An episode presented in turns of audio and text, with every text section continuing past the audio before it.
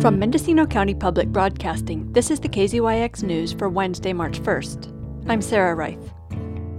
The Board of Supervisors found a lot to complain about at yesterday's budget workshop as they tried to quantify what the county's current funding needs are. Auditor Controller Treasurer Tax Collector Chamise Cubbison stood by her estimate of $2.2 million carry forward from last year's budget, but CEO Darcie Antle cautioned that there may be surprises in a long delayed outside audit. A recent finding is that the Cannabis Department is more than half a million dollars in the hole, as staff spend an estimated 200 hours on each application and cost recovery remains an enigma. Nevertheless, supervisors approved a $1.6 million contract with a company that reportedly has 20 planners available to process applications. Supervisor John Haschak summarized his concerns with the department. We have a department that had a $1.1 million budget, and their revenues, which were supposed to cover all of that, were at about less than 10%, 7% of what they were expected to come in at. We didn't have a department that even brought up the issue to until the executive committee, executive office found it. Is that correct?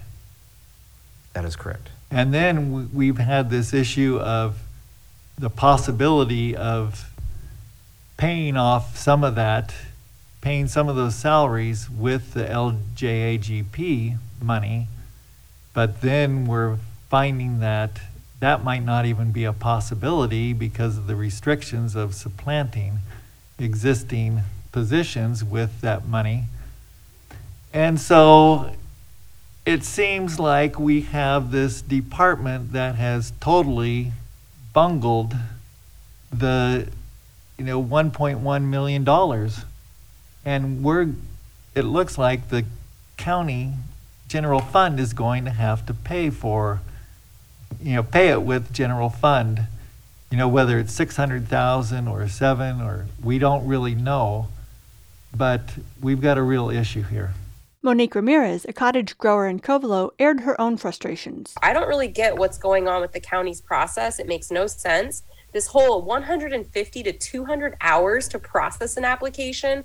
If we look at our cannabis approved fees list on the website, it says that it's $90 per hour for department staff to review applications that they charge after a, uh, one hour if it takes longer. So $90 times 200 hours, that equals 18 thousand dollars, you guys, for a county permit. Take an application and walk it all the way from beginning to end and have a timer sitting there seeing how long it actually takes to process. And let's get some data behind all of this stuff because it's ridiculous and the public needs to have more transparency with these departments. Supervisor Ted Williams argued that the county is stuck trying to fulfill state requirements with insufficient funds and an unworkable ordinance. He was also morose about a recommendation to appropriate more bond money for the new jail project, which has not yet broken ground but continues to grow more expensive. I take offense with calling it a, a jail expansion. I mean, let's be honest, this is an unfunded mandate by the state. And while it's true the county may have some culpability in not building a jail since 1985 when it should have, should have started, um, this is also a change in state policy that's putting a burden on the county that the county, quite frankly, can't afford to absorb. And so I, I would rather, throughout our language, not call it expansion. I don't know, call it the jail unfunded mandate. Further, I don't think uh, the $1.5 million uh, increase here in um, bond financing will be enough. We're going to see further increases in that in that jail project. It's just inevitable. Um, but I don't, I can't think of a better plan than this allocation. Supervisor Dan Gjerde had an entirely different concern about $1.6 million that the county spent on Project Roomkey, an initiative to provide motel rooms to homeless people during the pandemic. The money is supposed to be reimbursed by FEMA, which has still not paid the county for millions of dollars in previous disaster reimbursements.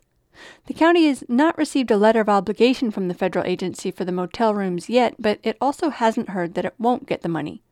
Gjerde argued that rather than chalking up the money as lost to a federal government program, the county should consider the $1.6 million as its own. But I disagree that the room key program should even be on that list. I mean, there's no confirmation that we're, uh, we've done anything incorrect with the program. And if we've fulfilled the obligations of the program, we should be expecting we're going to get reimbursement. We shouldn't be throwing in the towel on that. CEO Antle, if I may, through the chair, I, I don't believe we're, we're throwing in the towel anyway. We are letting you know it is a concern of ours. If you want it off the list and, and removed down lower, we certainly, certainly can do that. Um, I would just let you know that we have to have an obligated, a letter of obligation from FEMA, or it will be a hit at the end of the year. But staff continue to count on FEMA reimbursements for this season's winter storm damage. Deputy CEO Sarah Pierce told supervisors to expect a general fund impact of around a quarter of a million dollars. So we're, we're close to 3.5 million that will be submitted um, to FEMA and CDAA for reimbursement. So on a rough estimate, that would probably be a uh, general fund impact of about 230 to 250,000 as it stands right now. Antle promised more precise numbers at next month's mid-year budget review. The board is supposed to maintain a balanced budget, but uh, this is, You- You don't have a balanced we don't have a budget. balanced budget, and maybe we have $2.2 million that'll help offset some of this. How do we cover the remainder? What do we do? We're going to have to look at cuts. For KZYX News, I'm Sarah Wright. For all our local news with photos and more, visit kzyx.org. You can also subscribe to the KZYX News podcast, wherever you get your podcasts.